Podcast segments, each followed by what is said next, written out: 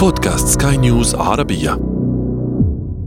بين يوميات حرب إسرائيل على غزة والتي مضى عليها أكثر من شهر نخوض مجددا في أدب القضية والهوية. الحياة رواية. معكم إيمان جبور. متابعة طيبة.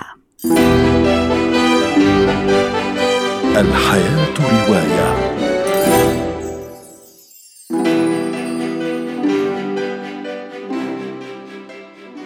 نستكمل حديثا بدأناه العدد الماضي عن الأدب الفلسطيني أدب القضية. سنرجع يوما إلى حي ونغرق في دافئة المنى سنرجع مهما يمر الزمان. ولدت في دمشق ونشأت في عمان ودرست في بيروت. وفجأة أدركت أن معرفتها بفلسطين جاءت فقط عن طريق استذكارات والديها وذكريات طفولتها المتفرقة. سعاد العامري صاحبة مؤلف شارون وحماتي مذكرات رام الله. صفحات سيرة ذاتية تحكي فيها عن المأساة بمداد الهزل والسخرية الذي لا يمنع مع ذلك من البكاء.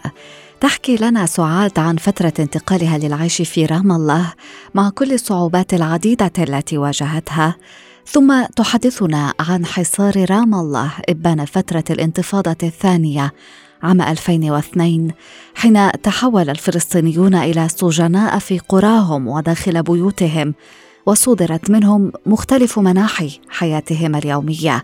لكن المعضلة الأكبر بالنسبة للكاتبة كانت اضطرارها لتحمل حماتها التسعينية التي قدمت للعيش في بيتها خلال فترة الحصار. في البدء سلمى تقرأ فنجان ابنتها علياء عشية زفافها.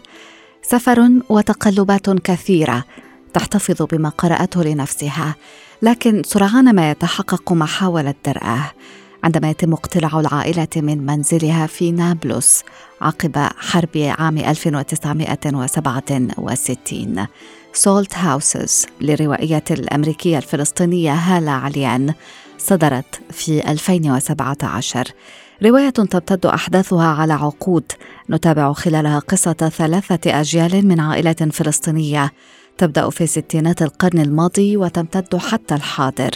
يبدأ كل فصل بعد سنوات قليلة من الفصل الذي سبقه لكنه ينتقل في الزمن ذهابا وجيئة بين سنوات العنف والاقتلاع والغربة والشتات بين الكويت والأردن وفرنسا والولايات المتحدة ولبنان. تعد الرواية الأولى لهاله عليان التي نشرت قبلها أربع مجموعات شعرية. موهبتها الشعرية بدت واضحة على ملامح كل صفحة من هذا المؤلف. حيفا فراغمنتس أو شظايا حيفا رواية الكاتبة الفلسطينية سلوفاكيا خلود خميس صدرت عام 2015 وفي هذه الرواية تحضر القضية الفلسطينية من منظور مختلف عن ما نقرأه عادة في الأدب الفلسطيني. هذه قصة عن مواطني إسرائيل وما يناضلون من أجله.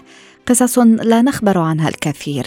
ميسون الشخصية الرئيسية في الرواية امرأة فلسطينية. تحمل بطاقة هوية إسرائيلية نشأت في عائلة مسيحية وتحب زياد الفلسطيني المسلم وتريد أن تنجح في عملها كفلسطينية في مجتمع إسرائيلي. حبكة الرواية تغمر القارئ بالعواطف وتدخله إلى عالم معقد بأسلوب أصيل وساحر. الحياة رواية. وصلنا إلى الختام. أتمنى أن يكون هذا العدد قد راقكم. كنت معكم إيمان جبور وفي الإخراج نارت شابسوخ.